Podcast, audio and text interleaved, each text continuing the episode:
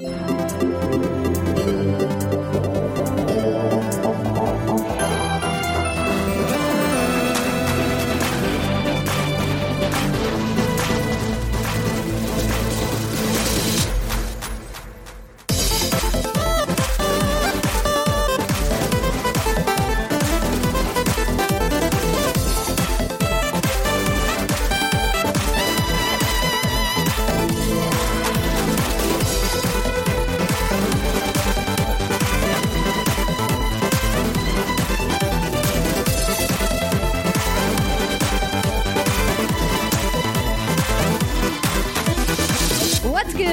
everybody, and welcome to another episode of the What's Good Games podcast, your source for video game news, commentary, analysis, and funny stuff every Friday. I'm Andrea Renee, joined by Miss Christine Steimer. Hello.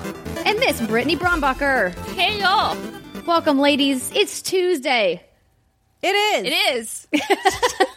It's a little bit earlier in the week that we are recording the show because we are going to Fargo and Steimer is going to Europe. That's right. What's Good Games is traveling this weekend, and we hope that we are going to see you there.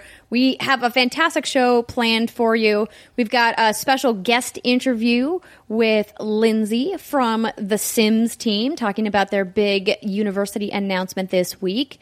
And we've got hands on impressions of The Outer Worlds, which just came out, which we're very excited to talk about.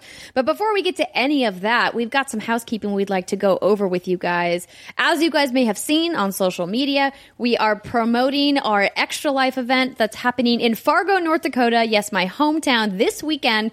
In fact, today, Friday, October 25th, is our meet and greet, and we have very special guest, Joey Noel from Kinda Funny, joining us. She is flying in, and I am so pumped to show both her and you, Britt, uh, the the glamour, the glitz that is Fargo. Okay, so Fiargo. We're going to Fiargo. So, like on a scale from one to ten, one being like Wild West, and then one to ten being like New York. Like where, Wild the- where does West. Fargo sit? Like I'm thinking like Red Dead Redemption Town. Is it Wow, one? it's not Bonanzaville. I mean, that's like a, a museum, or it used to be. that's Uh, why here's it's the, number one.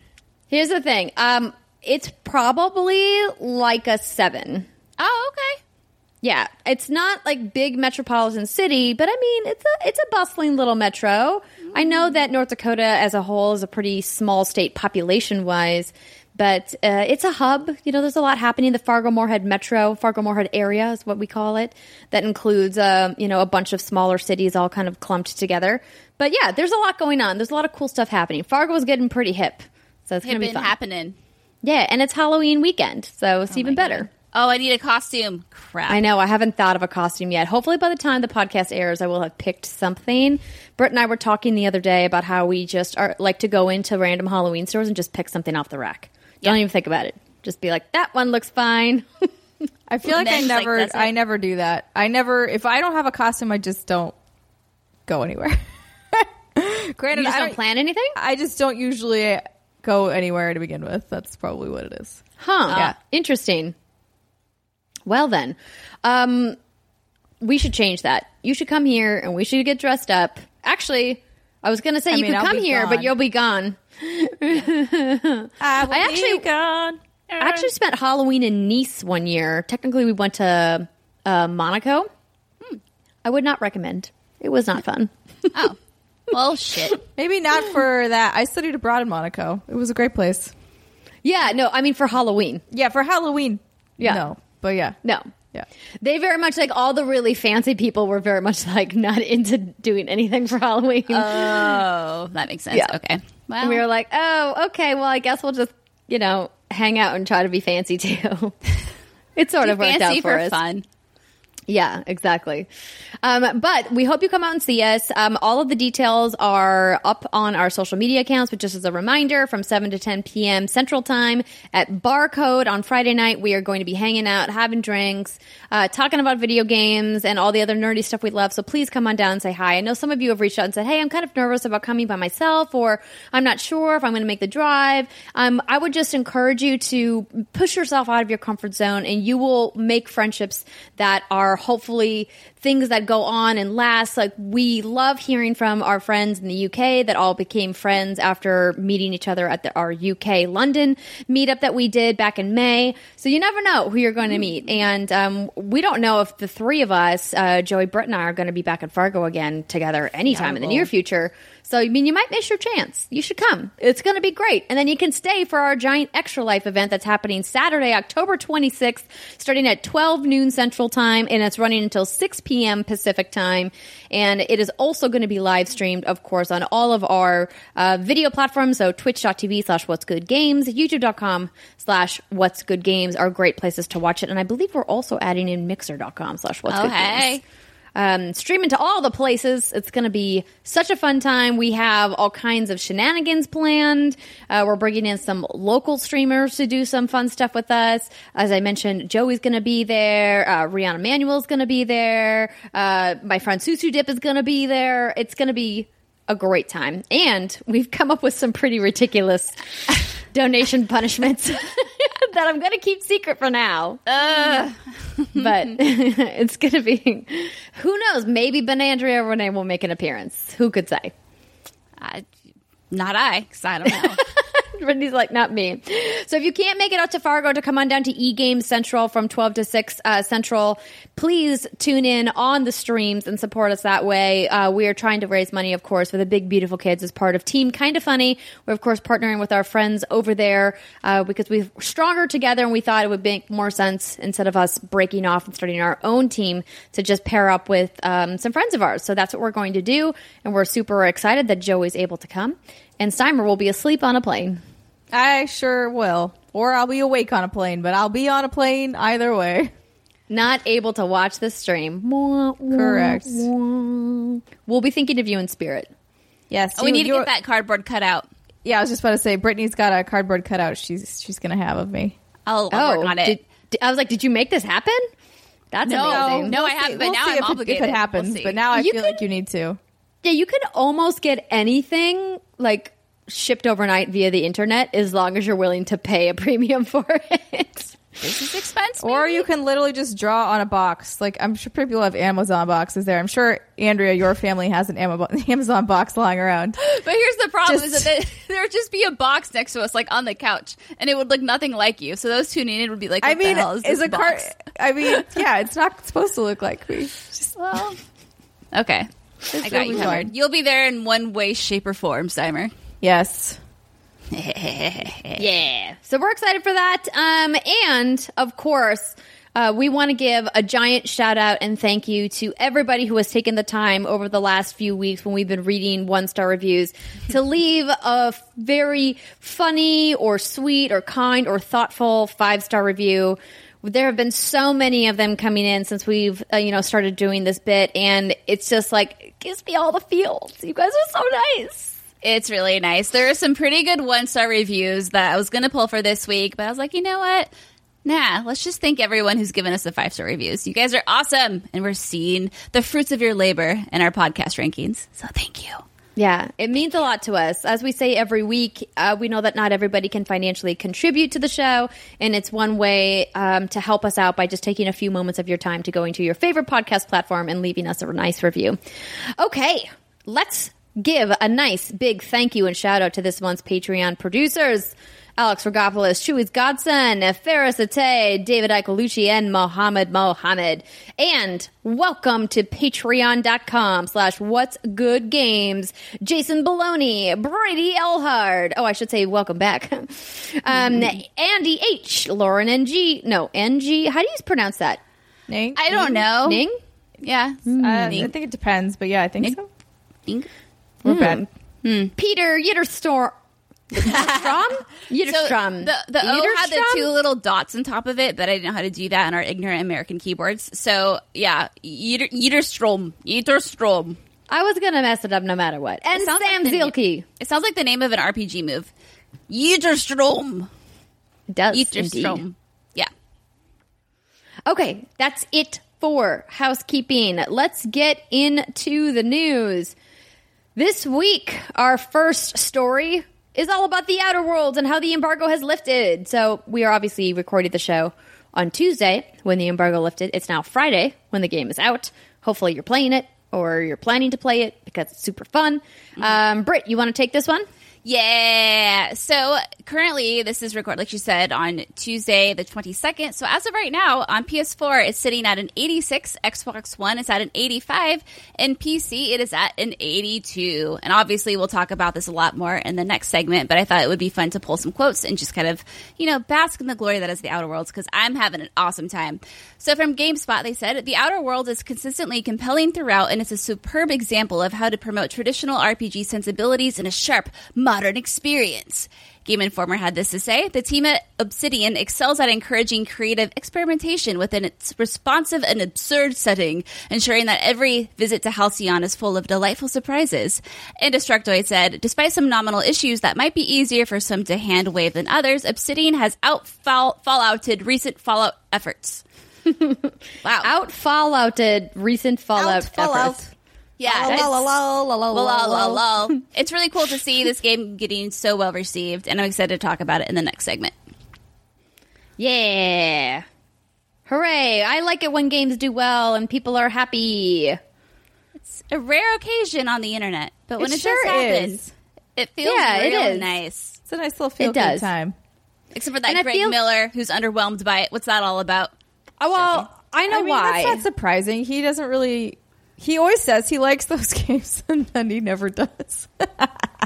To be Yeah, fair, I, I- haven't heard his reasoning. I'm just giving our friend shit. But Yeah, he said he was going to talk about it on on Gamescast this week, and it kind of made me a little sad that I'm no longer doing Kinda Funny Gamescast um, because I definitely would have gone toe to toe with him. But he's not wrong that there's a few things. You know, we'll get into this. I'll, I'll put a pin in it. There's not wrong. He's not wrong. There's a few things that feel kind of trapped in time.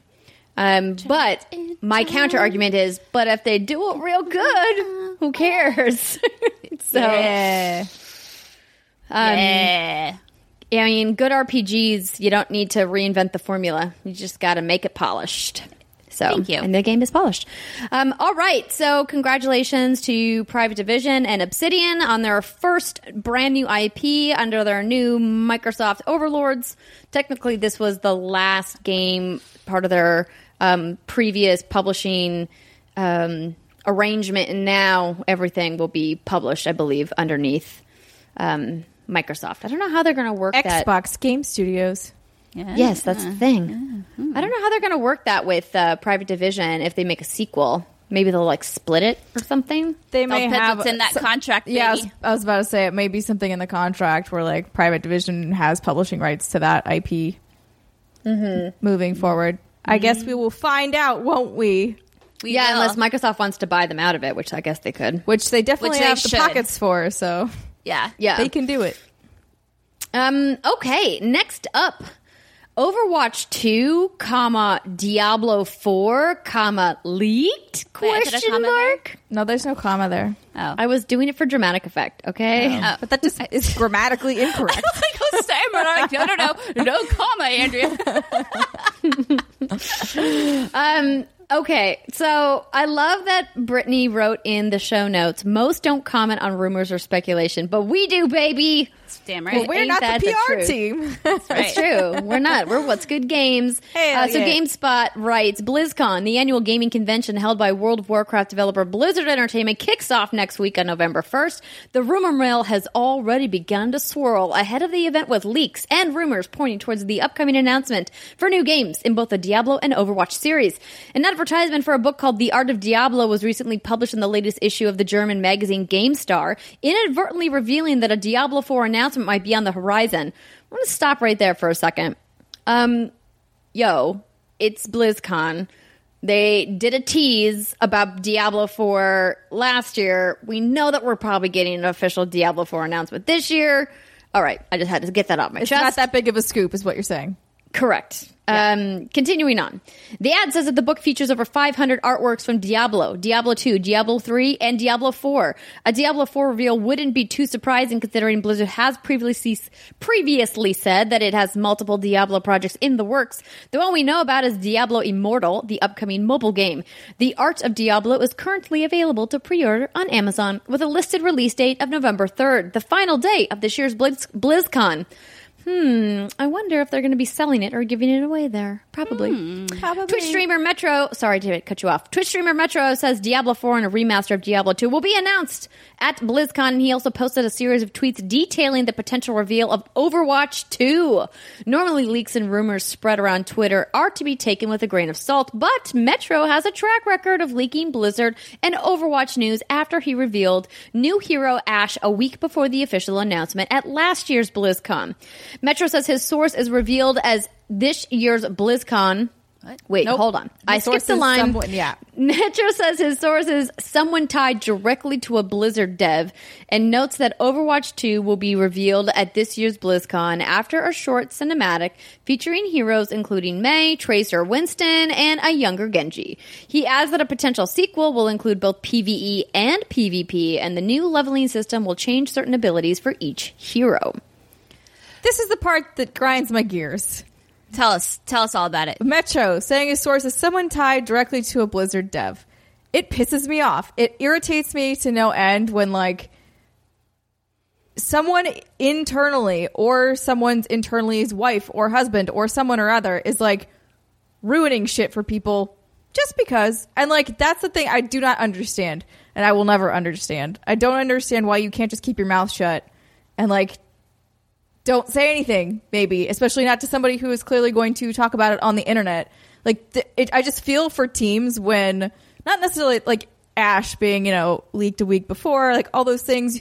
You create so many assets you work really hard towards this launch and then because someone is just a blabbermouth that gets out everywhere and your whole thing is it's not ruined entirely but man it takes the wind out of your sails. And it's just a bummer um, so this i don't think is quite the same because as you've said before they've already talked like or teased that they're working on some of these things but anyways just irritating I miss the- everyone girl. be quiet I miss the pre-internet E3 years, you know, when shit would actually surprise you. It was just a good old time. But yeah, like so Diablo 4, like okay, I mean granted, I did think we were getting that announcement last year. I think a lot of people did, which is why yeah, the reaction was just a little eh. and then Jason Schreier put up a really great article last year too shortly after I think it was BlizzCon where he talked about kind of what went wrong behind the scenes and how it was scrapped the the first version of Diablo and if his sources are correct, this Diablo 4 has been in development since 2016. And they're trying to go a deeper, like not deeper, like a darker route with this, and maybe throwing in some. Now, this was last year, so darker than the changed. devil Well, darker in the sense. So this was apparently a thing, right? Is a lot of people thought that Diablo three felt kind of cartoony in some sense. Oh, hello, Kitty. Felt uh, a little This dark is the in some problem of having my senses. door open. Ugh, sorry. Oh no! I mean, you just have such a fluffy, fat cat in your arms. It's terrible. But apparently, yeah, they, they want to go like get rid of the cartoony vibe a bit and just go real dark, dirty, not dirty, grisly, and like. Rah, rah. you mean art style wise I don't. Sounds like the like the tone overall. I'm Mm. not entirely sure. Um, but yeah, kind of interesting. So yeah, Diablo Four, of of course. Overwatch Two. Um, I I mean, I don't follow Overwatch Two, but is that surprising? Is that a surprising announcement? That's that is surprising to me. I think that we probably would have had a little bit more of an indication of what um, you know Blizzard's next move is with Overwatch because it is a live service game and they do update it quite frequently. I think we always knew that Overwatch Two was uh, inevitable because you have to iterate, and I thought I thought there was like an Overwatch Two leak before. I haven't been paying too much attention to Overwatch, similar to uh, Brit, but I think what would kind of like what I was saying last week, you know, the, these hero shooters don't get me all hot and bothered, but if there is some PVE element or if there is some, if they take these characters and maybe put them in a new story driven game or something, that could be interesting to me. But I, I, I don't know. Like, does Overwatch 2 make sense or can they just keep building on the original Overwatch? Right? Well, if they're going to be adding PVE components, then they definitely would benefit from launching Overwatch 2. Right. And kind of marketing it as, hey, we've changed Overwatch. We've heard from you guys. We heard that you want more narrative. We heard that you want more, you know, team based cooperative experiences. Because I think now it's to a place where it's like they've kind of plateaued and they're not there's a lot of people that have left Overwatch that would maybe be enticed to come back and try it out again if there was more PvE components. Um, I'm one of those people. I mean, I play a little bit of PvP in Destiny, but I play Destiny because of the PvE gameplay. And if something like Overwatch had that, I would be really excited to jump in there and check it out because I've always wanted to, you know, be more into playing that game, but I just you know, I just I get frustrated, you know, because you have to spend so much time practicing all of the individual heroes, and then your team comp matters so much, and sometimes you get lucky, and sometimes you really get unlucky with team comp. Um, and so it's hard to know, but I am pulling up a story here from Digital Trends back in June. I think it was earlier this year. Or wait, wait, did it autocorrect? I thought it was from June talking about Overwatch 2. Somebody saying that there was mention of it back then. Two. Yeah, I agree. I think if they do a PVE style game, it would make sense to call it something it, its own thing. Don't call it like you know Overwatch PVE. Yeah. Um, yeah, that would be a really bad title. that would be. This is why I don't name video games. That's why I yeah, just no, I, about them. I do agree. I would be excited to play some Overwatch PVE because the only few the few times I've played it, um, I really enjoyed a lot of the gameplay elements. But as you said, Andrea, for me, like competitive head to head stuff has never been my cup of tea, and also it's just way there's just way too many factors with other people that I don't want to deal with. But I would happily play a lot of that in a PVE scenario. Mm-hmm. And then also worth mentioning, Metro said Diablo 2 remaster will be coming. So if you believe this Metro guy or girl, apparently a Diablo 2 remaster will be announced, which would be fucking awesome.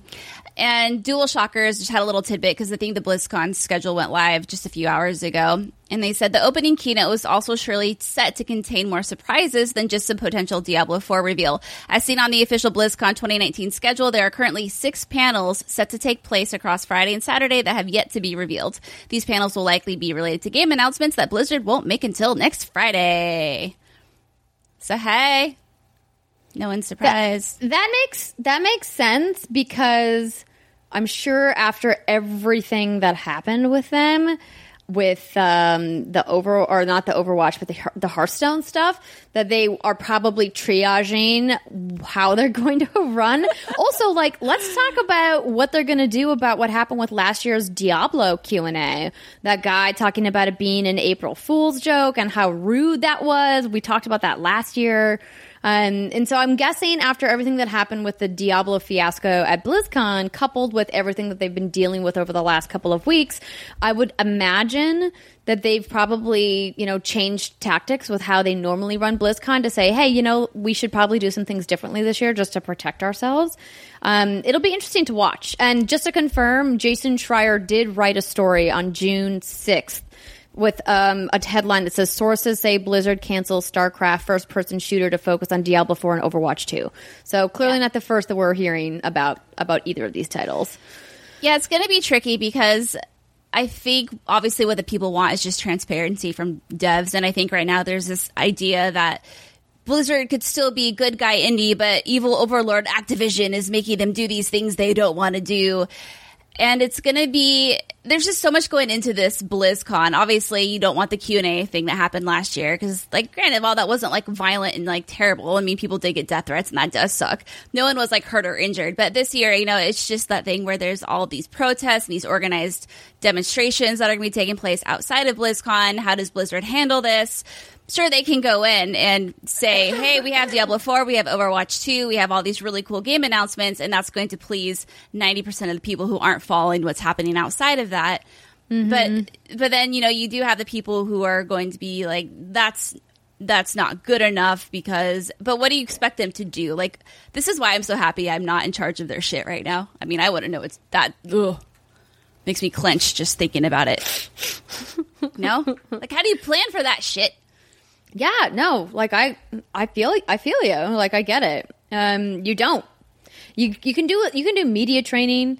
You know, I mean, like, I mean, it would be interesting to hear, you know, from PR specialists about like, hey, like if you have like a a director who normally goes really off topic or if you have fans that are going to ask you about microtransactions like you know like to be a fly on the wall in the room where they talk about like how they're going to combat that stuff like i mean i just think about the poor like ea public relations team and how like they have been dealing with the same questions and the same you know responses and forum posts and everything for like the last two years since battlefront 2 launched and just being like okay so we, we've got a big event happening you know this is how we're going to handle these questions and this and this and just kind of like hear their strategy so I would just tell people to turn, turn around and run away. Just run. Don't even look back. Naruto, run the fuck out of there. That would be one way to deal with it. Don't you know did if media training best. at one point didn't you steimer did Yeah, you ever did do media training Yeah, Yeah. I media I media trained people. So like how do you guys do you have any like fun stories that you can say about like how you guys would plan for media training for for like a game launch or like a game reveal or anything? I mean, it's nothing like super sexy to be quite honest with you. It's a lot of like, okay, here are your main talking points. The minute it devolves past these things, you either try to redirect uh, and say, "Hey, I'm not here to talk about that right now. I'm here to talk to you about whatever." Um, Or if they are persistent, that's when the PR team can step in and cut the interview short. Um, If the Okay, person is got you. being like, it really depends. Usually you don't, but there are certain cases where you would, um, if it's getting like aggressive on some level. Yeah. Uh, and then a lot of the times, like you kind of have to just roll with it, and either if you have a good relationship with that person after, um, work with them on. Uh, you you can like try and I don't know get better answers to them if like the person's completely nervous and fucking up all of their answers. but like, but Yeah. it really, it's just super super dependent on the situation, and ideally that doesn't happen. But um, like it's tricky when it's live Q and A too. the live q&a is infinitely harder than anything else i would probably i would think they aren't doing them this that would be my my guess would be you just don't offer it like because that's the only way to be safe in this situation um is to not give people the mic because you don't or you're gonna have to pre-screen everybody and just hope Right. that they don't get up there and go rogue which Right. again you can't control so i think if they're looking to have a safe space this year, they're probably eliminating as much as they can of the unknown factor. And a lot of that unknown factor is unfortunately community involvement. So we'll see how it goes. I, I feel for them and I know that this is going to be a difficult BlizzCon for them. Um, so Godspeed, all of you. And I'm actually excited to see more from Diablo Immortal. Just say it. I'm not. I don't I'm that. excited to see Yeah. whatever the, you know, obviously we know two of them, but like what are the other things that Blizzard's working on? It'd be really interesting to hear about. Yeah, I'll be watching from the safe distance across the internet. Ah, yes. The safety internet. You'll just be like wrapped up in a blanket with some popcorn. Oh yeah, hair in a high ponytail. It's gonna be great. yeah, that sounds good. I thought about driving down there, but Yeah, that just sounds kind of like a garbage fire. I think home would be best. Yeah, yeah. agreed. But then I can be in my onesie. Mm, my Exactly. MeUndies onesie. Um, all right, next story. Steimer, you want to take this one? Sure. Steam's remote play together feature enters beta today. This comes to us from Polygon. A few weeks ago, Valve announced an upcoming Steam feature for fans of local multiplayer games like Towerfall Ascension or Nidhogg. Instead of forcing players to invite their real life friends over to play video games with them in person, which I know like majorly sucks, uh, players can now connect over the internet through the new Remote Play Together feature. This new feature hits Steam's beta program today. In the announcement, Valve revealed up to four, and sometimes more, hmm. players can join a remote play lobby together to experience local co-op, local multiplayer, and shared split-screen games. The best part is that the is that only the hosting player needs to own whatever the game in the group is that's playing. Uh, the process of setting up remote play together is very simple. First, players need to opt into the Steam beta. Then you need to go uh, and launch a local multiplayer game, which will open the friends menu and then select the new remote play together icon and start playing. Each player's input should behave as if it's plugged into your computer, Valve said, and the uh, game is displayed to your pals, not to your desktop.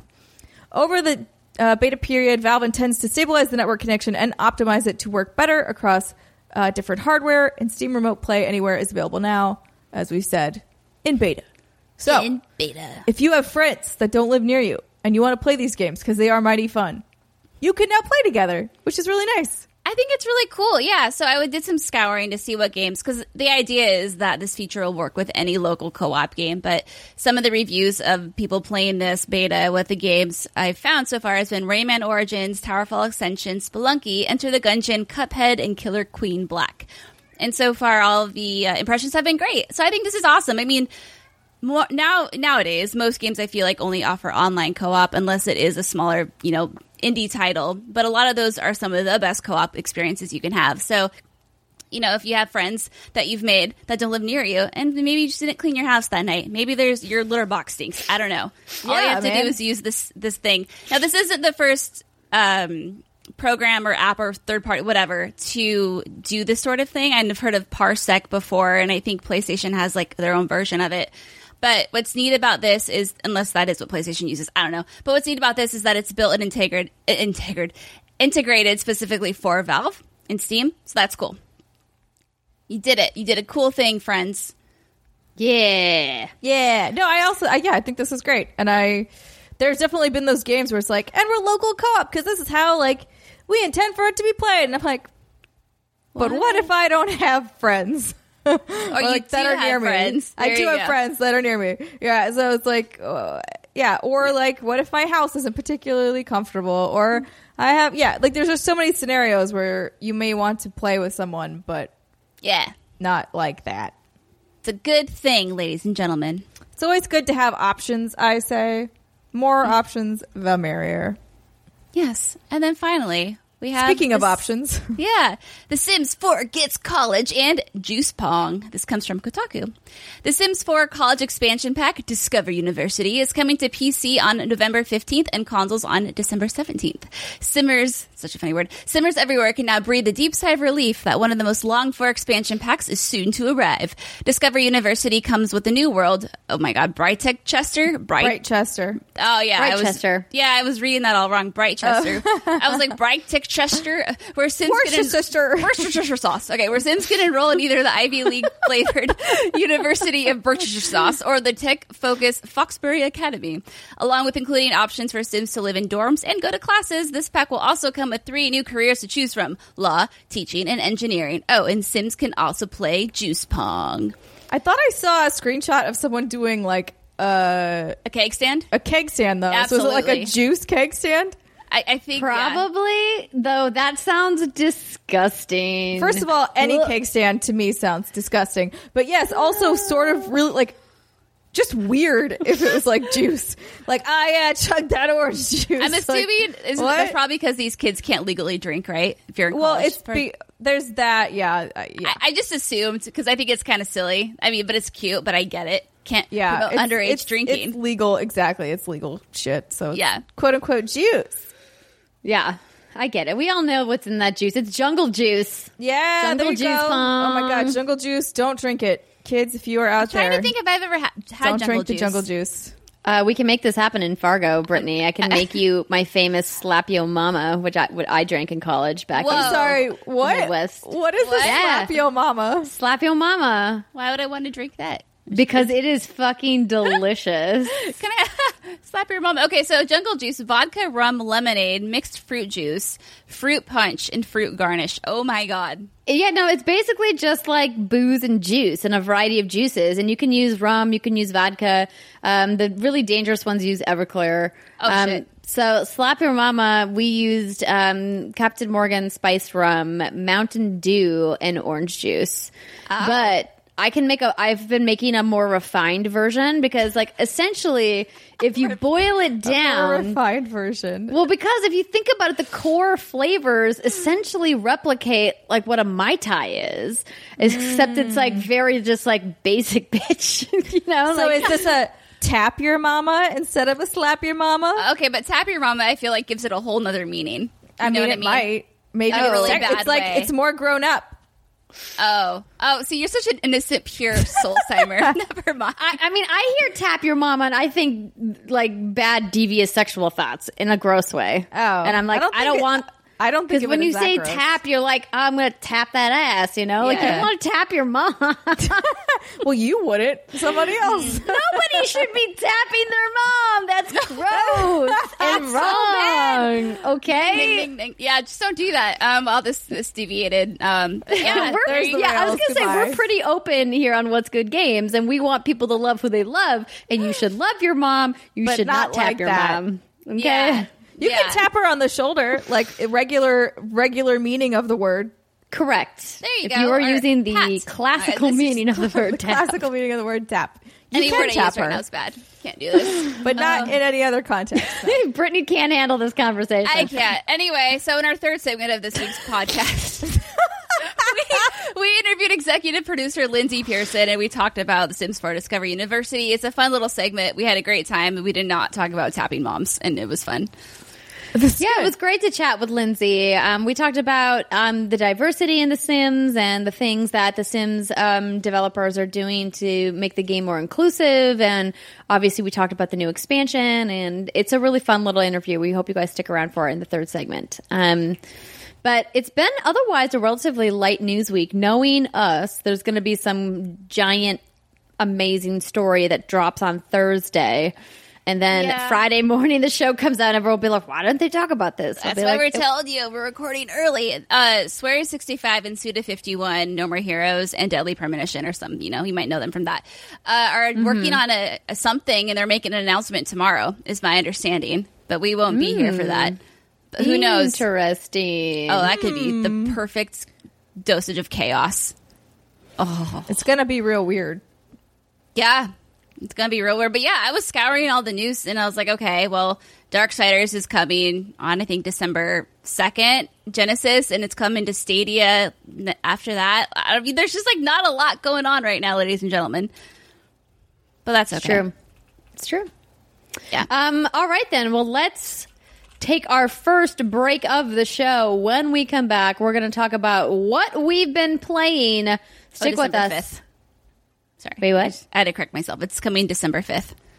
It's Darksiders Genesis. I didn't want to get any comments in the YouTubes about me being a dumb gamer girl.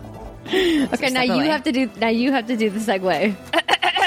Well, that's going to do it for this week's segment of the news. Stick with us. We'll be right back.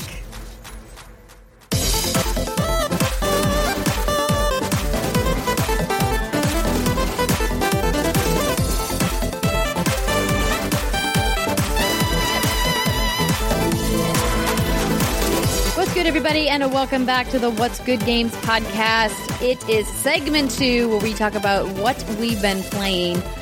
And this week, this segment of the podcast is brought to you by what'sgoodgames.com slash extra life. That's right, we want your money for the big, beautiful kids. If you were thinking about potentially supporting us this month, maybe consider donating to our team fundraising at what'sgoodgame.com. What'sgoodgames.com. That's our website, slash extra life, um, where you can help out children that are at the Sanford Children's Hospital in Fargo in my hometown as part of the Children Miracles Hospital Network. Network hospitals? May have got that wrong. Anyway, it's for the kids. Do it for the kids. All the details on what you can get with your donation are available on the website. Thank you so much for all your support. Even if you cannot donate, maybe you can retweet the stream or post about it, and maybe somebody in your network is able to do so. Because I know I had a couple of you reach out to me and say, Hey, I really want to be involved, but I don't have any money to be involved. And I said, You don't have to have any money. Just turn the stream on and watch it and support us in the chat or mm-hmm. maybe share it and maybe somebody that you share it with will be able to support the kids anyway we want you to be there is what i'm trying to say We don't do. forget saturday 12 to 6 central time all right let's talk about what we've been playing and this week Britt and I are going to gush about the Outer Worlds. I want to be- give a big thank you to Private Division and Obsidian Entertainment for providing us with promotional copies of the Outer Worlds. I am playing on my Xbox One X. What are mm-hmm. you playing on, Britt? Xbox One X. And I saw I Steimer tweeted. Yeah. Yes. So I have not. I do have the game. Also, thank you, Private Division, and I have it for Xbox One X. It is actually installed and like ready to go. However, um, as I th- I've mentioned in my, in a tweet, and I guess I will say here because I don't think we said it in the beginning of the show. I'm going to be gone for three weeks. So this Friday, when you are listening to this show, I will be on a plane to Europe, and I'm not coming back until basically Thanksgiving, uh, or like right before Thanksgiving. So, um, I really didn't want to dive into a game like this and then be cut short, and I have a lot of things to get done before I leave. So I was just oh. kind of like, it was a, it was, it was not an easy decision to make, but I was like, I will let Andrea and Brittany play this game and give their thoughts on it, but I I will be participating at a later date when I'm back and get to like totally dive in. Yeah. What happened? What happened, Britt? Oh, you guys froze for a hot minute. Oh, oh. but we came back. Yeah. You did come back. Yeah, I, I was getting ready to take a picture because you both lovely ladies had the very derpy expressions. Um, but then you snapped back, so I couldn't take the picture. I'm kind of sad about it. Yeah. Good.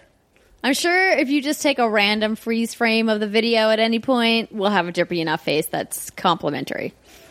Yeah, that's true. Yes. Um, I don't blame you because in the few sessions that I've had with the game, I have played for an obscene amount of hours um, in, into the wee hours of the morning. So my first session, I sat down on a Sunday and played probably from 9 a.m. to 11 p.m.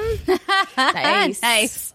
like taking short breaks to get beverages and eat and stand up and go to the bathroom, but for the most part, just like sitting on the couch for a whole day because I've been so busy with the move and unpacking and the studio and getting getting everything ready for studio construction that I was like, you know what? I'm going to play a game today, and I knew that I was going to be into the outer world after having gone to several preview events and also having worked with the you know the Obsidian Entertainment team and private division at PAX West just a couple of months ago.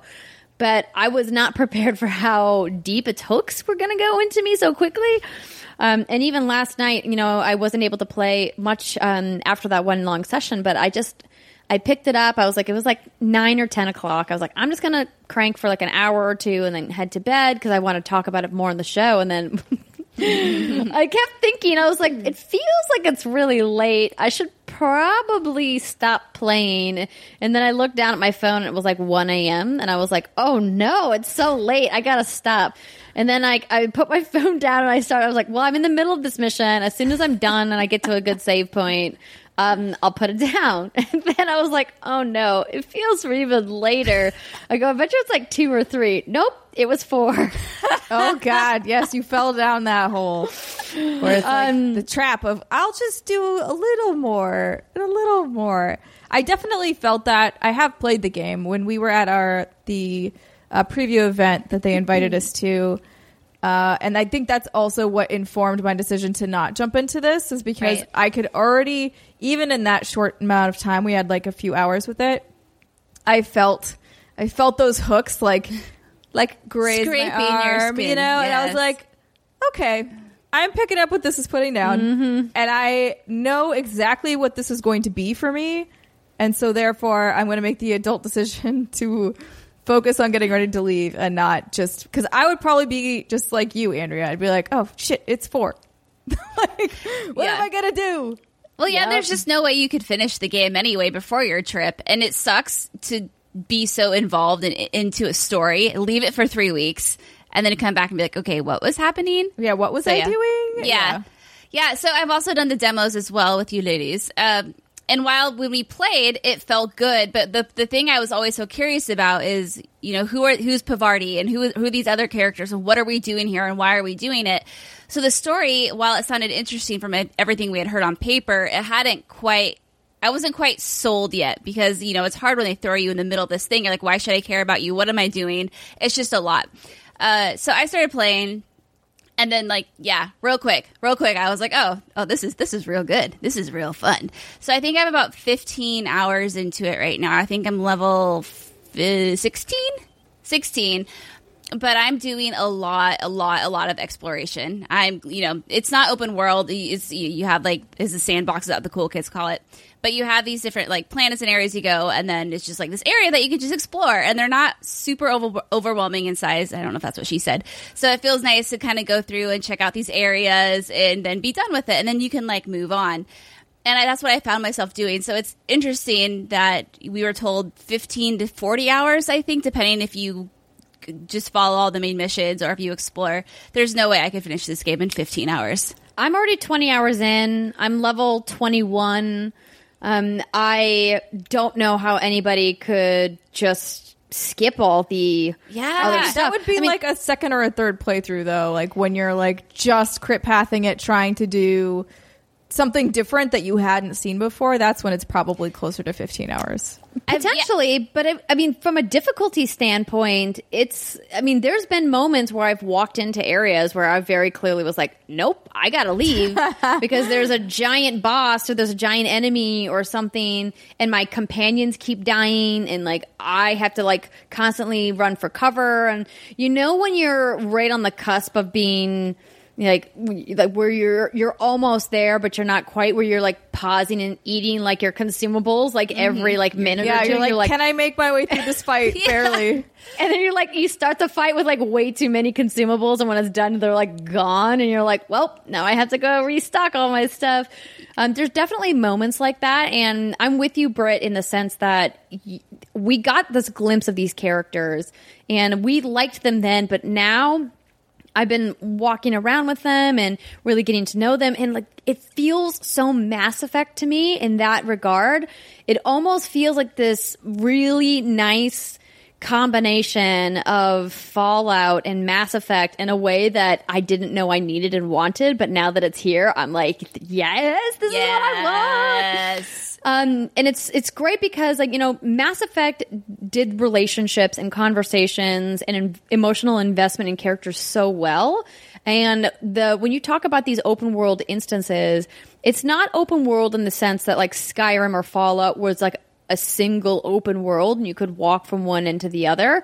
You know, you obviously are getting into your ship and traveling between planets, and that's what felt very Mass Effect to me, down to like going to, you know, like a, a central hub and looking at the planets and watching your ship travel between the planets and then touching down on another one on a landing pad, you know, and then even the companion selection screen screamed Mass Effect to me. So every time you exit the um, unreliable, I think is the name of your Yeah. ship, which is hilarious. So good. Um, um, there's a all of your companions are up on the screen, and you can choose to take one or two uh, with you. You don't have to take two, or you could go by yourself. There's actually special perks that you can spec in the skill tree if you prefer to go companionless. But what I've noticed is that there's just the right amount of banter between the companions without it feeling annoying. Uh, I do notice that when you use their special abilities, they only have a set amount of dialogue that they rotate between, except for Nyoka, who just screams every time, which is hilarious. Um, and it hasn't gotten old yet. And I just. I love how they each have distinct personalities. There's specific companion quest line like Mass Effect.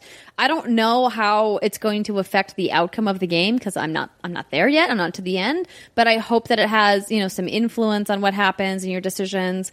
And so far, I'm just I'm loving it. I think the game is just so well polished. I think the gameplay is fun. The the first person shooting mechanics obviously aren't the best, but that's not why I'm playing this game. If I was playing just purely to play a shooter, I would just boot up Destiny 2 Shadowkeep and play Destiny. um, but I'm playing the Outer Worlds because of the narrative, because of my investment, because of that grindy gameplay that just sinks its teeth into you and doesn't let go and go and you just like you play you play like i did until 4 a.m because you're like this is the gameplay loop just feels so good and i'm so happy that it feels great. That said there are a couple things you know that i look at it and go dang really, really would have been cool if this didn't exist or if they had addressed this. And i think a lot of those issues come down to the fact that obsidian didn't have you know a full aaa budget to make this game. You know it was their first ip with private division and even the interview that we did with the narrative team with carrie um, and i think brian when we did the preview event, they both said the same thing. They were like, you know, there's these things that we wanted to add because I remember I think uh, we were talking to them about romance options in the game. We're like, oh, you're going to be able to romance your companions. And Carrie was like, unfortunately, no. And she's like, you know, maybe in our next game we can talk about that, but, you know, we really just had to limit the scope. And a lot of that came down to not only us just editing to make sure that we weren't adding too much into this game, but also like we just didn't have the budget to make as big of a an RPG as we were dreaming of. And so I think that gives us a lot of hope that if this game does well and Microsoft, you know, is happy with how it performs, they'll help fund whatever's next for the Outer Worlds and say maybe we can make it bigger and better next time. How did you feel about the loading screens, Britt? Yeah, so you, I haven't had any issues. you chatted about this with me before we shot, the show, and so then I was like, okay, I'm going to start paying attention because by that point I'd maybe been like eight hours in and I hadn't noticed anything. I mean, they're there obviously. Very few areas when you enter a building, especially if it's like a factory or something, you know, is it seamless? Usually going into houses is no problem if you're like in a little settlement. But yeah, there may be like ten seconds, and I don't know. It's it, maybe it's because the loading screens are very like funny Granted, they do recycle a lot of them, but they uh, they're not the worst example of loading screens I've seen. So it hasn't really been an issue unless you find yourself fast traveling here and there, and then you got to go here to do that thing and then fast travel back. But I think the way I've been playing is just a lot of exploration. I'm uncovering the entire map first, and then I go into one area. And like these little factories are almost like little mini dungeon crawls, right? But obviously, imagine like a little factory setting in the sense you have all of these doors, you have key cards you can pick up. There are enemies, there are generally NPCs, there are different ways you can appro- approach certain situations inside there, depending on like what the quest is. So, um, anyway, going off track, but loading screens have not really been an issue for me. No, I mean they haven't been an issue for me. They've been working as intended. I, in fact, you know, haven't had any technical problems at all, which is to me same incredibly impressive for a game of this scope and this size. So I'm playing again on Xbox One X, and I have not had a single like texture pop in. I haven't had any hard crashes, no freezes. The reason I brought up the loading screens because it was the one thing that glaringly stood out to me as something that a lot of other studios have optimized and hidden in modern games, but that it, that it felt very dated. That there mm. was just so many loading screens, like a loading screen to go in and out of you know specific buildings, to go in and out of settlements. Because I think about a game like Assassin's Creed Odyssey, and there was just so few loading screens and that massive open world. But clearly, that game had a much different scope and budget than, right. than the Outer Worlds does. Yeah. And so I'm just chalking it up to that, that they just didn't have the resources to take those loading screens away. Um, that said, they weren't particularly egregiously long. They just, there just was a lot of them. Um, and so it, it became noticeable at like hour 20 of the game where I'm like, oh man, there's just a bunch. But that said, it didn't take away, hasn't taken away from my enjoyment. I'm really mm-hmm. glad that you mentioned this exploration and, and, kind of this dungeon crawl aspect to going into buildings and certain settlements and things like that. Because what I like about this more than I liked about Fallout 4, for example, is that it feels like they're actually tied together, that they're not these like disjointed settlements that have their own individual narratives. It feels like they're all one big story, which I think is such a huge feat that they were able to expertly weave these storylines together. So you can be doing a couple of quests in one settlement and then it'll tie in with characters who you'll see in another settlement. And so you can kind of like travel between them and it doesn't feel like you're wasting any time and there's just something so satisfying about going off the beaten path and exploring something and picking up a bunch of stuff and then finding an NPC later that's like, I need this thing. And you're like, I've got it already. you're like, yeah, here you go. Been, Turn in the quest automatically. Yeah, yeah, it's a really good feeling. And that's been one of the joys for me too, is just hopping into this world and just figuring out what's going on, putting the pieces together. Cause that's the whole idea, right? Is you've been thawed from this, this colony ship and, you are now like, okay, it's been, oh, what is it, like 70 years or something, whatever it's been. What the hell is going on? And the ship you're on is just like a fairy tale to the current people living in the colony. And it, it's cool to understand the politics and kind of where this is going. Um, just to set expectations, and I, I can't spoil anything because I don't know what's going to happen but there's only two different endings basically um, I've, I've, looked into this. And depending on i'm assuming what major decision you choose but then you're going to get like the slides at the end. You know your decision made this happen your decision made that happen. Just so you know people so when you say there's only two endings you mean like cutscene cinematics. That's what it sounds like. Yeah, because Okay. I looked into it. It's kind of like who you side with kind of thing, right? Sure, that makes Um, sense. Yeah. So the other thing I'm really loving is just the deep RPG mechanics in this. I feel like it's been such a long time since I've played a game that truly allows you to customize your character. You know, how much science, engineering, how much persuasion, intimidation do you want them to have? How much one handed? How much? It's just so good and it's so great to be having these conversations with these NPCs and to kind of like work that silver tongue and make them do whatever you Oh want my by god, saying, I'm so excited to talk my way through this whole game. "Oh, dude, Yes. it's so good." Typically, Britt, tell me about how you spec your character. Okay, well, if I, I'm not sure how I feel about this. So, you know me, I'm a melee person at heart. Like, I can't shoot shit to save my life. So, one of my main things I put a lot of my points into um, at the beginning was melee combat, and it's working out okay. It's pretty obvious to me that this game was not designed to be a game where you use a lot of melee weapons if you're not willing to really get good at it. You know, you have to get good at dodging. You have to know and the dodging is like a double tap. So you have to dodge and it's you're limited and you know how much you can dodge. You have to wear probably heavy armor and it's fine and it's fun every once in a while to pull out a big melee weapon and smack an enemy upside the head once in a while, but um obviously I'm, I'm just playing on the typical standard normal mode and I I think I'm a little OP for my area where I am right now. So it's it's an effective way of smashing skulls for sure right now, but you know, it definitely the the health bar goes way down very quickly. Um so that's So you can't face tank. I'm trying, but it just ain't working out so good. Oh, you mean your health bar goes down quickly when Sorry, you're. yeah. Yeah, Yeah. yeah, because if you have you know three or four enemies in front of you and they're all shooting at you, and you just have like a big you know whatever a toss ball stick, it's like okay, this is not. So I just fall back and use some um you know ranged weapons.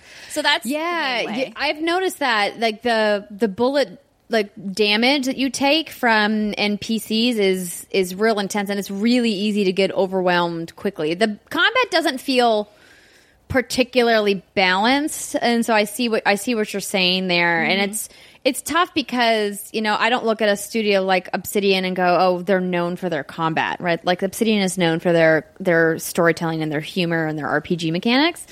Um, and so I hope that that's something that they can tweak and maybe fix over time. But um, I see what you're saying about why it would be frustrating if you play a tank because you're automatically going to encumber yourself carrying heavy weapons and heavy armor.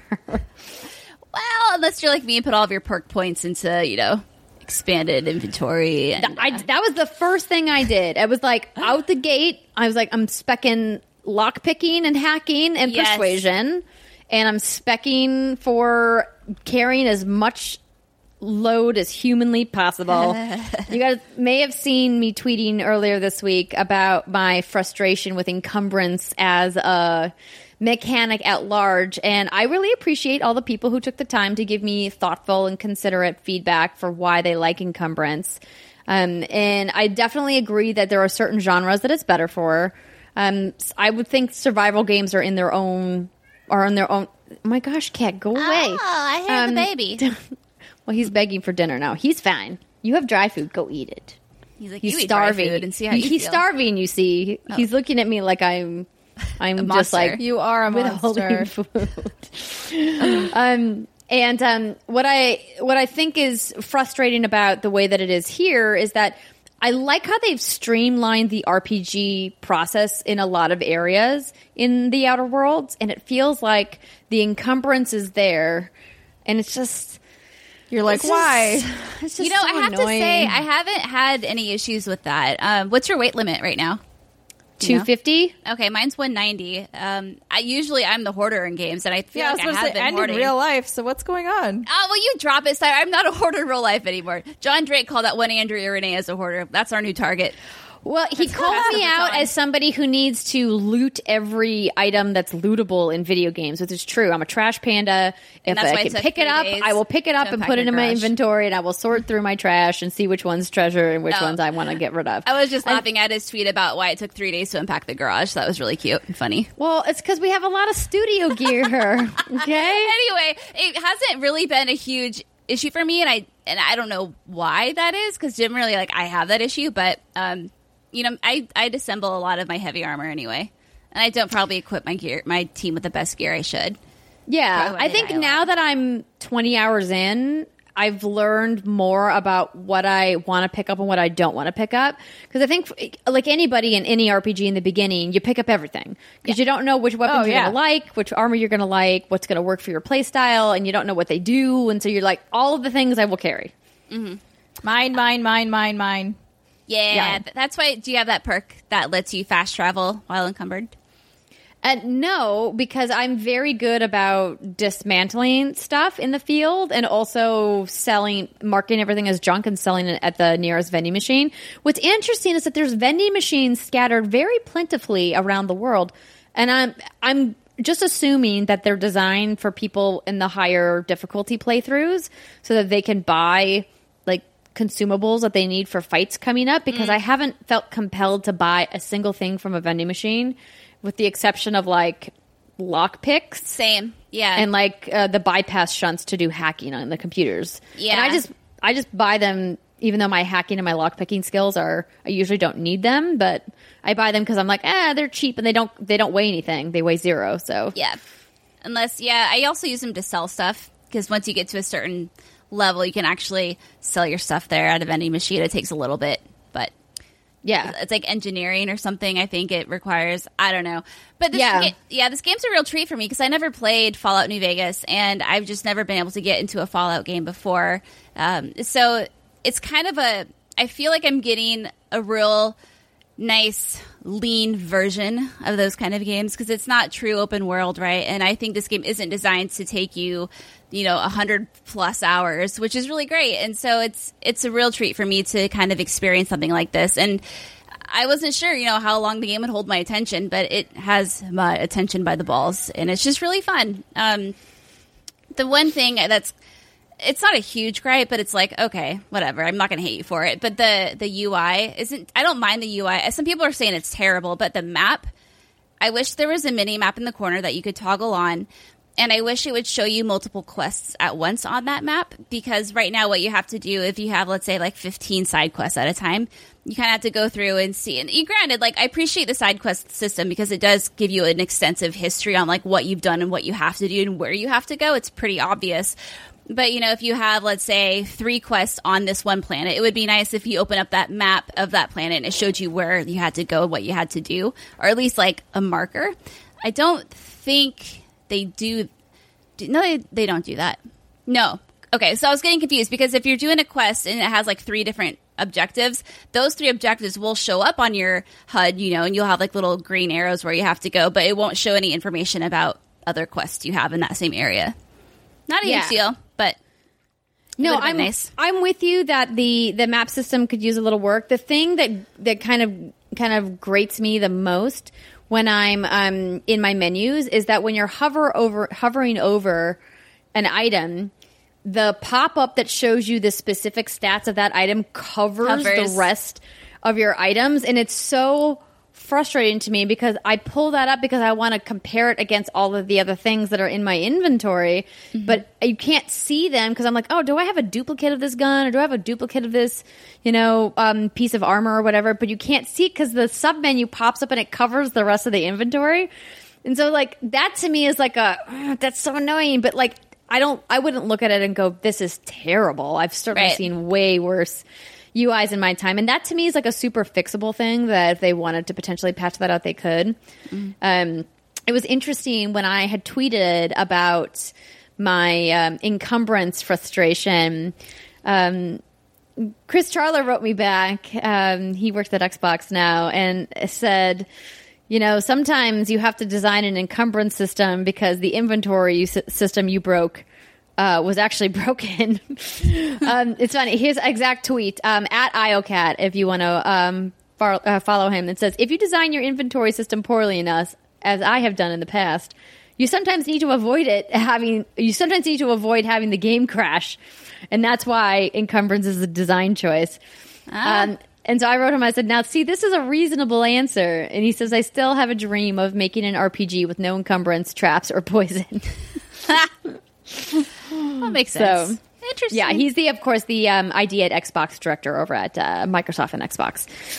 But yeah, no, it's it's fun. It's great. I'm enjoying it. I'm loving it. I can't wait to deep dive into it, and I can't wait to finish it and see what happens with all of my buddies and the story. And Halcyon as like an evil corporation is such an interesting idea because I think that there's going to be some kind of a twist with the story at some Oh, point yeah. because a lot of what you're seeing the scattered throughout the world like pictures them or points them as like this evil capitalist overlord. And i just the way all the factions interact with each other and like then they just really killed it with the narrative in, in this game. Because i think of a game like like a fallout or like a skyrim like some of these traditional bethesda rpgs and i wasn't really I wasn't really connected with those stories at all. I, I loved the gameplay and loved the, some of the smaller individual storylines, but the overarching storyline, like I could not tell you, like what the plot line of Fallout Four was right now, and I spent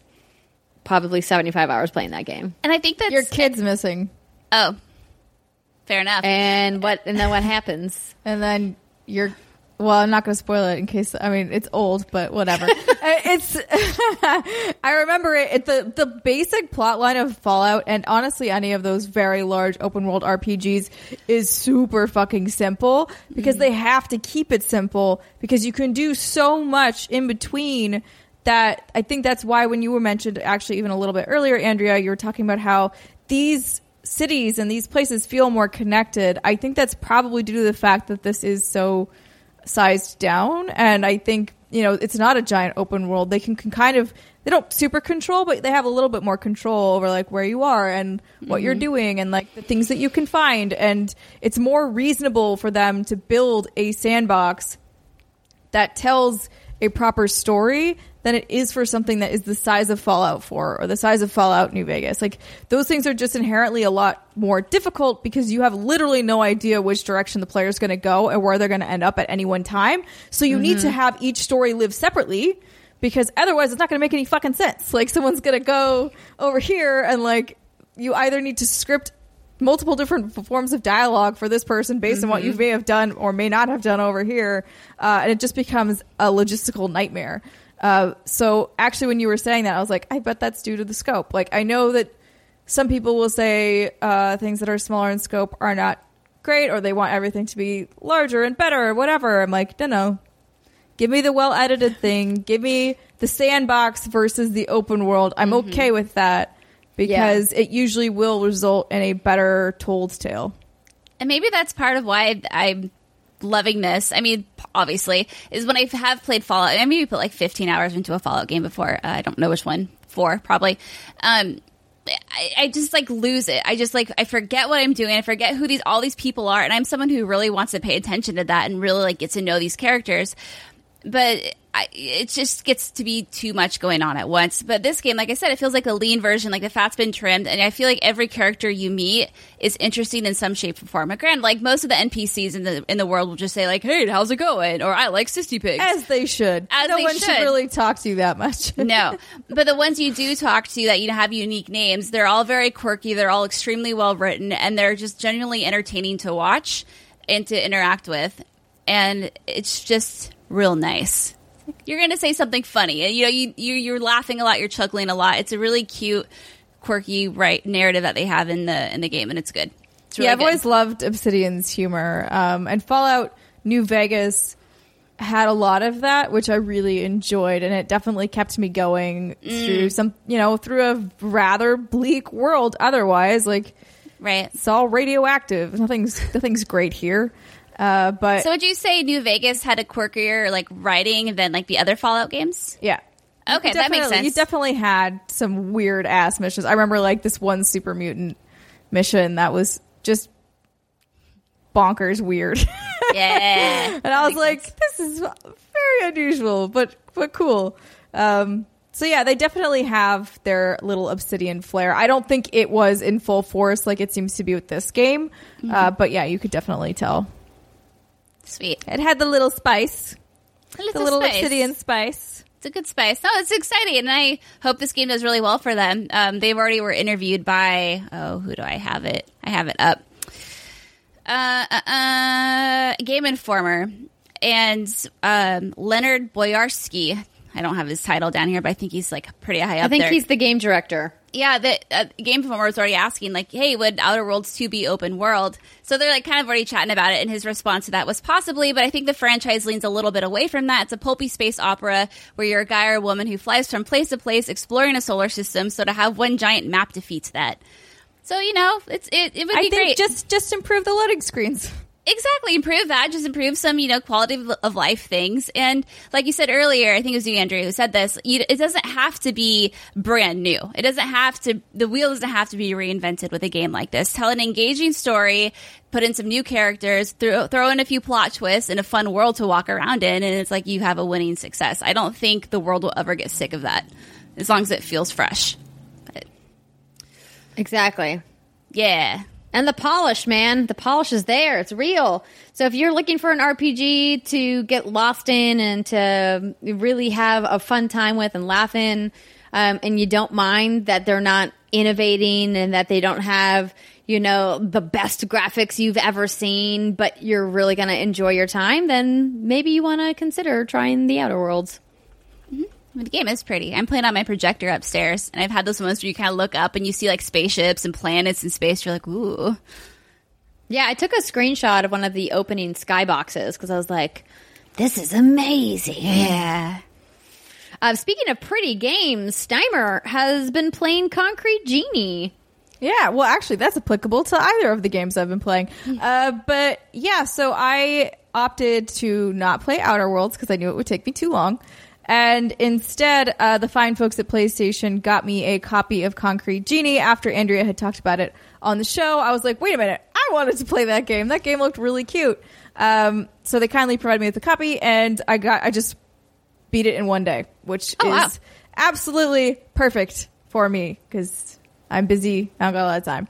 Uh, and it was just, it was a really beautiful little story. I mean, I feel like you kind of nailed it. It was, it's interesting um, how like everyone's version of that city will look a little bit different depending on their style. Or I feel like mine was probably the ugliest thing in the world. like, Wait, which uh, which uh, which things did you use the most? Which ones? so I used um at first I was like I at first I had the intent of being like this is I'm going to try. I'm really going to try. I'm going to try and make this look really good.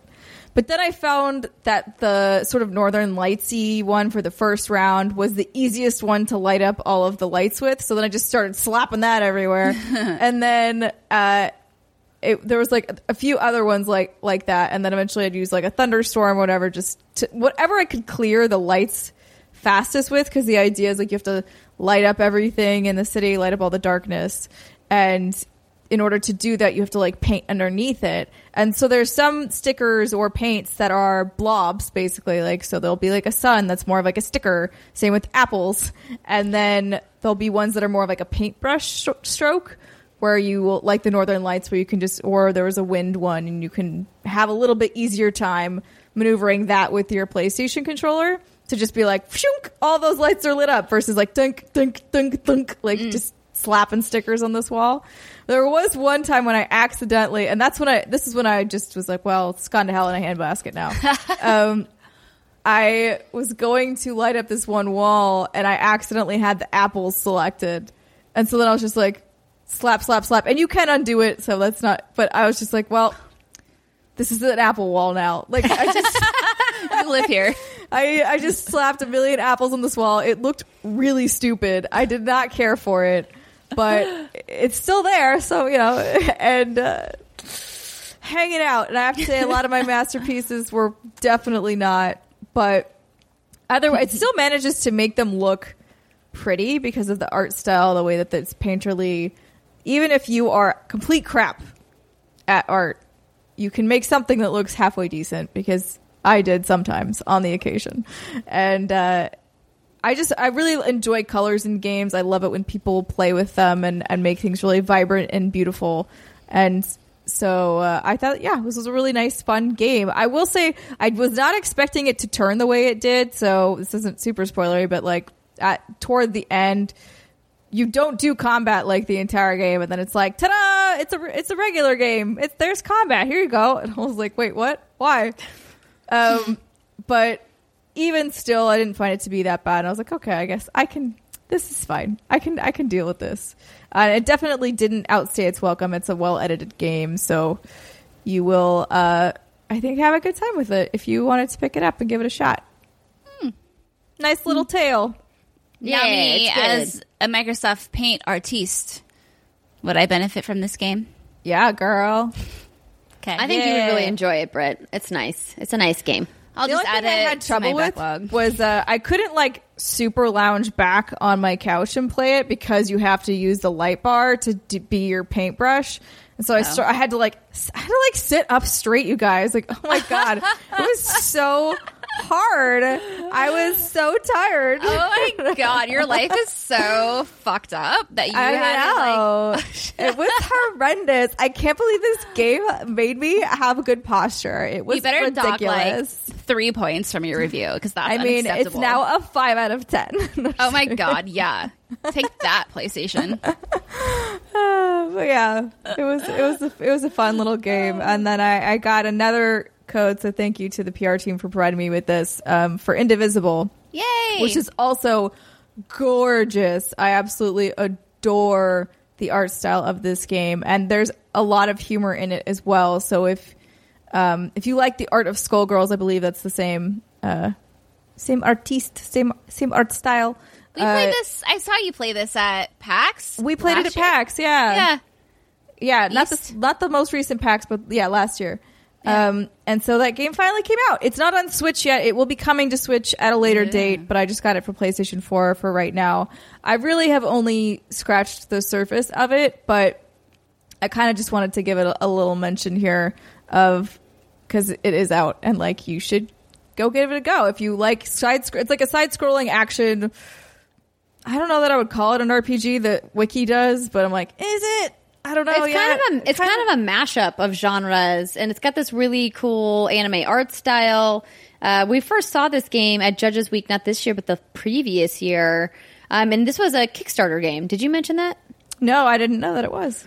Um, yeah, so let me pull up the Kickstarter details. And um, I mean, I was really taken um, aback when I first played this because generally speaking, um, this type of game is just not for me. So it's uh, from the creators of the Skullgirls, and or wait, maybe it's just maybe it was just Indiegogo, uh, and they raised over two million dollars Oh. um, for the what they are dubbing the 2D action RPG from Lab Zero. That's the name of the studio.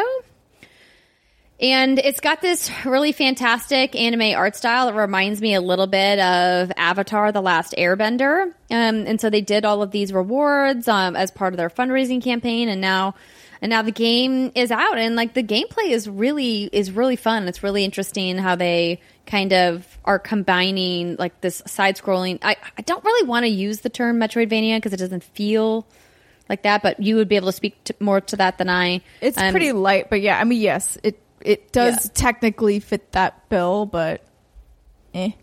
Um, Yeah. Oh, this you is have like more of a, that a group. tiger on you, right? Sorry. There's a lady with a tiger yeah. The on. le- okay, Razmi is amazing, and I love her. So yeah, she's basically a lady with a with like a tiger pelt on her, and she's really sarcastic and dark and dry, which I love.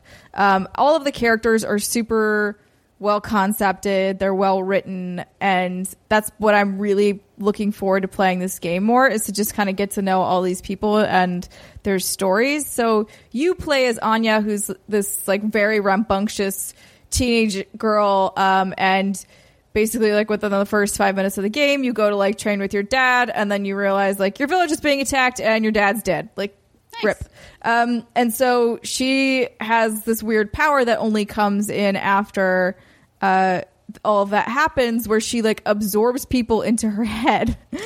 so that that's kind of where like what it's playing off of. And if you see clips of people, it's just like Anya running. Like she'll be running, but then when battle comes, the people will like pop out of her aura or whatever, and will come to battle with you. Uh, and you can like build out your party in different ways. And th- I think the one thing I'm still having trouble wrapping my head around is the combat because it's different for me. It's different than what I'm normally what I'm used to playing, and so basically you're you like are all lined up on the screen and it's it looks like you know just traditional turn-based rpg layout but it's not So like, and then underneath each of the characters, you'll have a certain number of button prompts. So like, uh, you as Anya may be square, and then uh, Dar may be triangle, and Razmi may be uh, circle or whatever. Like everybody has their own face button mapped to them. And when the timer loads, you can hit that button and she'll attack or he'll attack.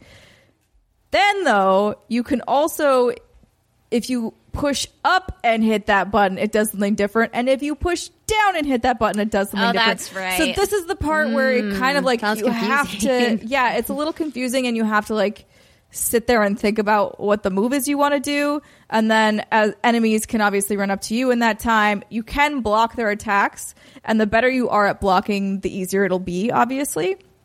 I am mediocre at best at blocking right now, um, which is not great and means I die more than I really want to. But then I was reading on the internet because I was like, man, it's kind of it's feeling really tough. What's going on here? And then somebody was like, well, once you get to a certain number of these like upgrade crystals, uh, it, the game actually becomes too easy because you're if you block it perfectly, you have no damage dealt to you. So then if you just sit there and kind of like perfect block and then blow everybody out of the water. I'm not there yet. I'm still I'm still kind of on the struggle wagon trying to like learn the timings and not get too over, over eager because I do think this is one of those games where with the combat you need to be have a little bit of patience and be slightly more strategic than I'm being. I'm treating it too much like a button masher, which it is not really designed to be. Yeah. Well, I because I remember watching you play that, and the combat did look very confusing, and I was kind of like, "This doesn't look like a relaxing sit back." Oh my god, you might not be able to like sit back fully, Steimer. Oh my god, I know. Like what a tragedy. But may- maybe, like you said, maybe it becomes second nature once you get used to the different combat. But uh, Yeah, I think once you start to have, you know, a little bit more time under your belt with this game, it'll probably feel more like second nature to you to be like, oh, I want the heal, that's up and this button, or I want the whatever, that's down and this button. Um, but right now, I'm literally just like smashing buttons and seeing what they do because I don't remember and like this my- doesn't my work brain- out all the time. brain- yeah, it doesn't doesn't necessarily work. But damn, this game is beautiful, and Yeah. I really really love the characters that I've met so far, and I am. I just I kind of wish I had it on my Switch already so that I yeah. could take it with yeah, me I hear you. because this is it's so pretty. What are you going to play on your Switch? I don't know that I'm going to play anything. So what the funny part is, I saw all the tweets about Afterparty because that's launching soon. Yeah. And I was like, oh my God, uh, maybe I'll actually bring my Switch now and I'll buy this game while I'm abroad. And then I realized it's not coming to Switch yet. It's just confirmed for Switch. Similar to Indivisible. Uh, These games are coming to Xbox and PlayStation 4 on their launch days. And then at some point later, they're coming to Switch. Um, so I think for this vacation, somebody else also I think was a little confused on Twitter when I said I was fucking off for three weeks. They were like, "Man, you'll have so much time to play games," and I'm like, "No, No, no, no, no, no." No. I mean, like, I'm going to Europe. I'm probably not bringing my Switch. I'm going to bring some books. I'm going to bring uh, my headphones so I can watch the movies on the plane, and I'm to try and disconnect as much as possible from everything. Good for you. Uh, I was going to suggest two relaxing games, but that sounds like they'd be irrelevant. But I'll just bring them up But anyway. So I haven't talked about these because I need more time with them because they're those kind of games. But I have been playing Doraemon Story of Seasons and um, a game called Stranded Sails. Uh, both of which are very relaxing, chill, it's just like ah games, all about repetition and doing chores. That is somehow the most cathartic thing in the world. Um, but yeah, you know, yeah, Jason makes fun of me all the time. He's like, "Why are you cutting grass and tilling the field and planting seeds? What's so fun in this?" And you're doing it every day. I'm like, I don't know. This but is my that's kind place. of like it's like The Sims, though. Exactly, right? Because like exactly. a lot of the stuff you do in The Sims is quote unquote boring. You're Mm-hmm. like, all right, I'm cooking a meal, I am taking a shower, I am peeing in the toilet, I am like doing all of the mundane Adult shit, things. and yet you would sit. I would sit there for Oh, hours yeah. and hours on end, just being like, but I must, I must help the sim. I must. But yeah, I'll talk about those uh, games later. I just need to spend another probably like 30 hours with them each. So, you know, I'm already. Well, I'm like, glad that you talked about The Sim because it made me think, of course, of The Sims. And perhaps it's a good segue for us to transition to our final segment of the I show. may what do or you may think? not have had that in mind. to I was going to say up. you did. You did Ah. real good, Steimer. That was real good. Nice work. Um, well, stick with us, everybody. When we come back, we've got a very special guest to talk about The Sims. Uh, we'll be. Uh, um, uh, we'll be right Sausage.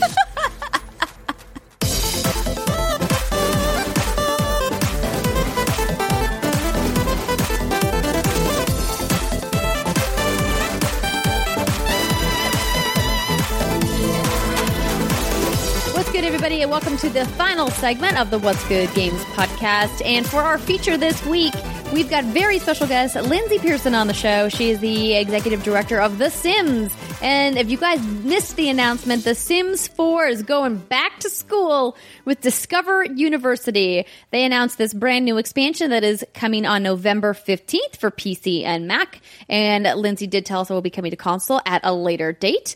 I believe it says in the press release PlayStation 4 and Xbox One will be happening on December 17th, so not too far afterwards.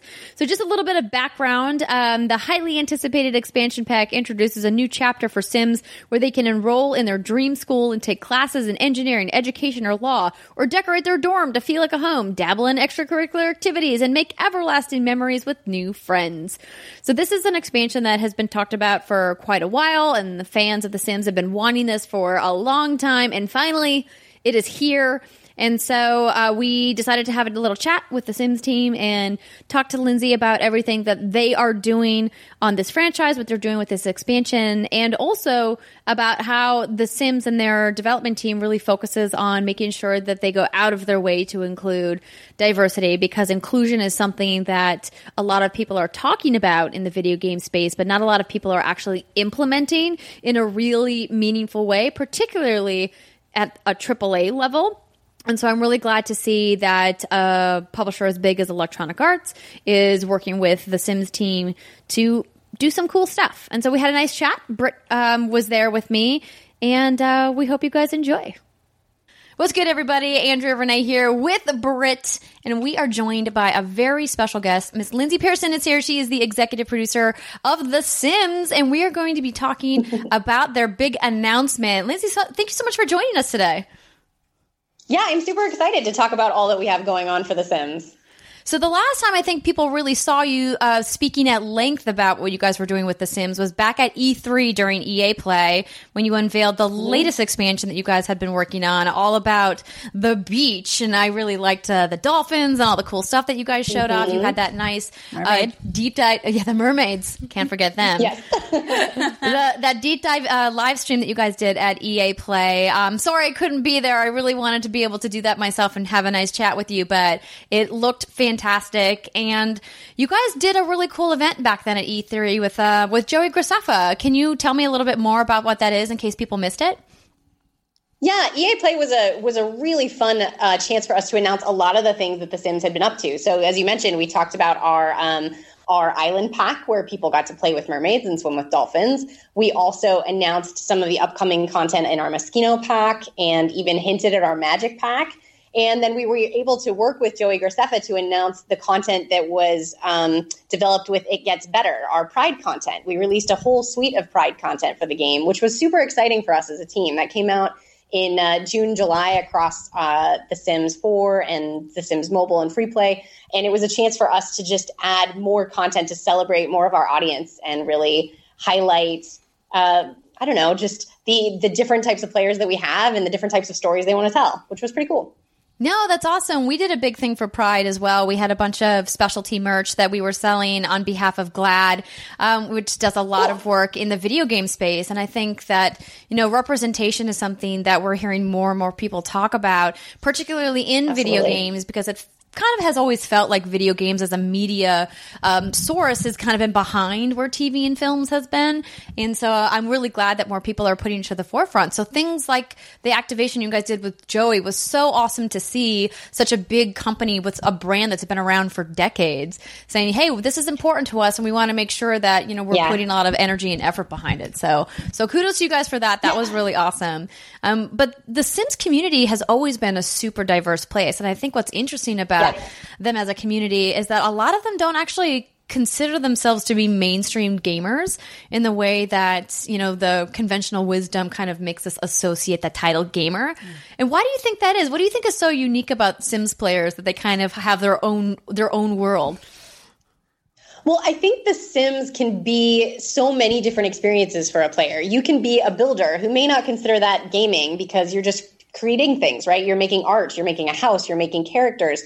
Uh, you could be creating movies and stories, almost like soap operas or uh, novels. And that doesn't necessarily feel like you're playing a game. So I feel like all of these different things might not fit into that stereotypical image of what gaming means. But our players are certainly in The Sims for hours at a time, days at a time, playing just as much as any other gamer might play. Uh, I think it's just that they're uh, like making something from it, which is kind of incredible. And I love seeing those creations and celebrating all of that um, amazing and just ambition and projects that come come out of the audience. It's things that I didn't know the game could do half the time. so it's always just super impressive to see how they use this game as a tool almost and this this canvas. Britt, you just kind of dipped your toes in the Sims water not that long ago. Um, did you get the inspiration to maybe go back and try to build something at some point? Yeah, so the whole reason I hopped into The Sims is I've my aunt played it, so all growing up she always talked about The Sims, and then my very best mm-hmm. friend who doesn't even play video games loves The Sims. So I always heard about it. I've always dabbled in it with it back on like PlayStation 2. And this was mm-hmm. a, a, few months back. There's a lot of stressful things going on in my life. And I said, you know what game sounds really cathartic right now that I really have never played? This is The Sims.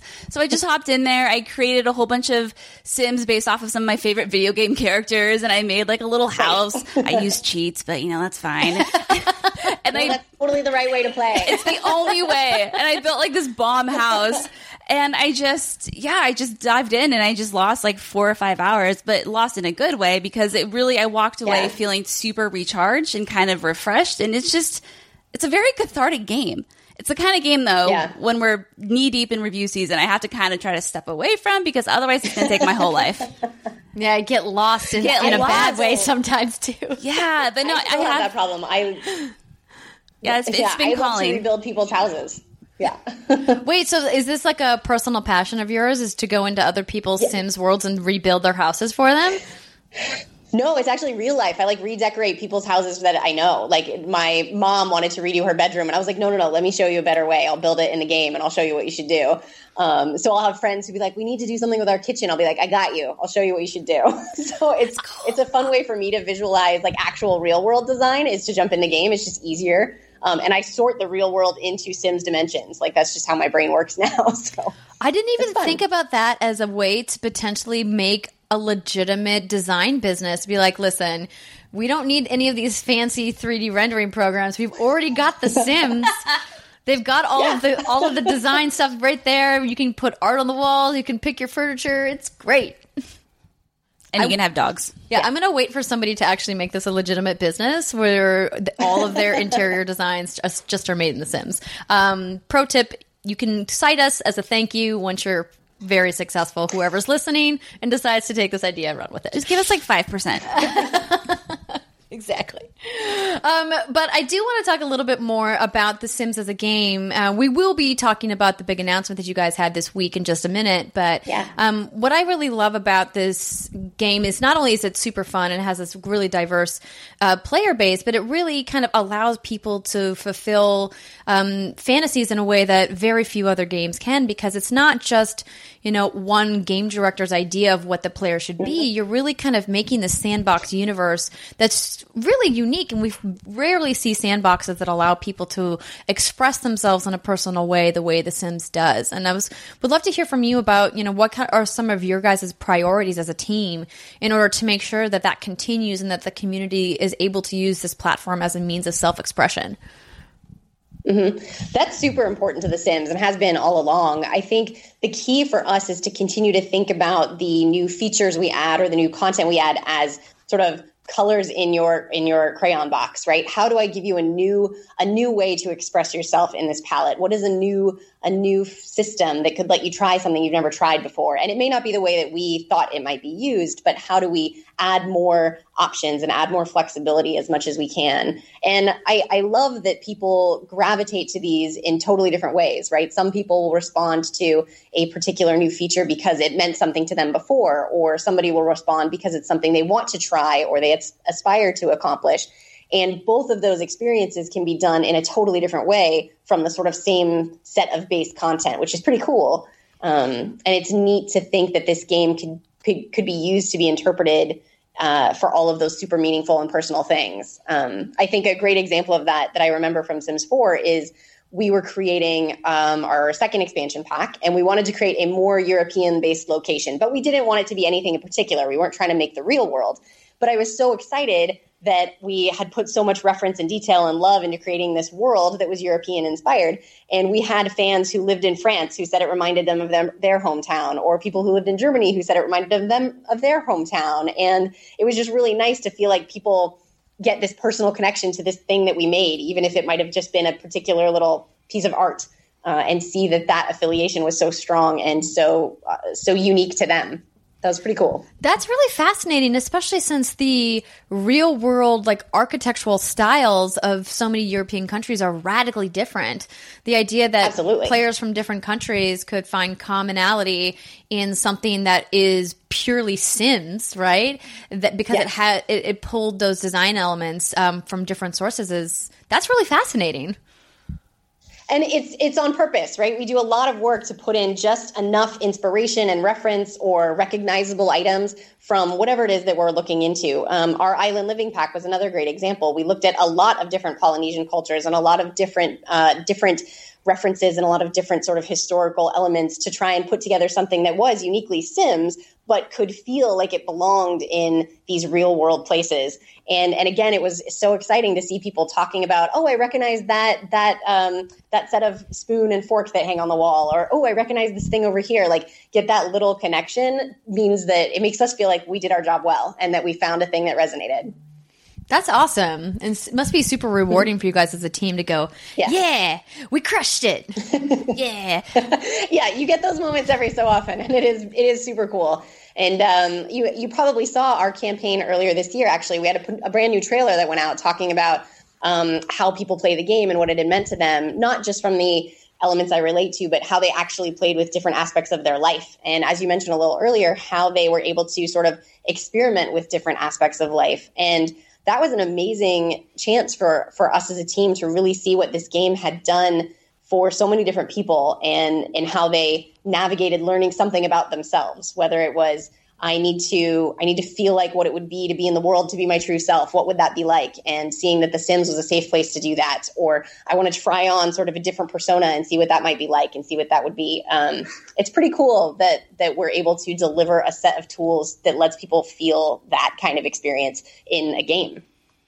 Yeah, no, 100%. And I think that, you know, like hats off to you and the team for really making a commitment to not only make that a focus of what you guys are doing in, uh, from a design perspective, but also like continuing to, you know, iterate on that as well to say, like, what's the next yeah. thing that we can go after? Cause, you know, we were chatting, yeah. you know, just before we, you know, started recording about how the idea of inclusivity is this forever chase kind of a concept this idea that yep. you know we'll never reach a point where everybody feels included all the time. It's something we have to perpetually work at.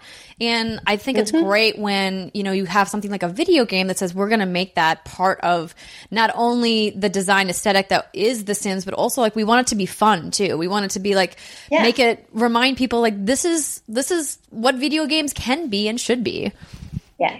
Yeah that is definitely the excitement of the challenge for us is how do we reflect the world of our players and of our audience into the game and bring in these elements and bring in these aspects and honestly celebrate them and then just provide this mirror back to say yeah this is this is how it could be well, listen, let's talk about what's new because we could go on and on about all the cool stuff The Sims has done in the past. We actually had um, Kelsey Impicciche on the show not that long ago, um, oh, who is a big Sims creator who has been doing the 100 Baby Challenge, which I'm sure you're very familiar with. Um, oh, yeah, yeah.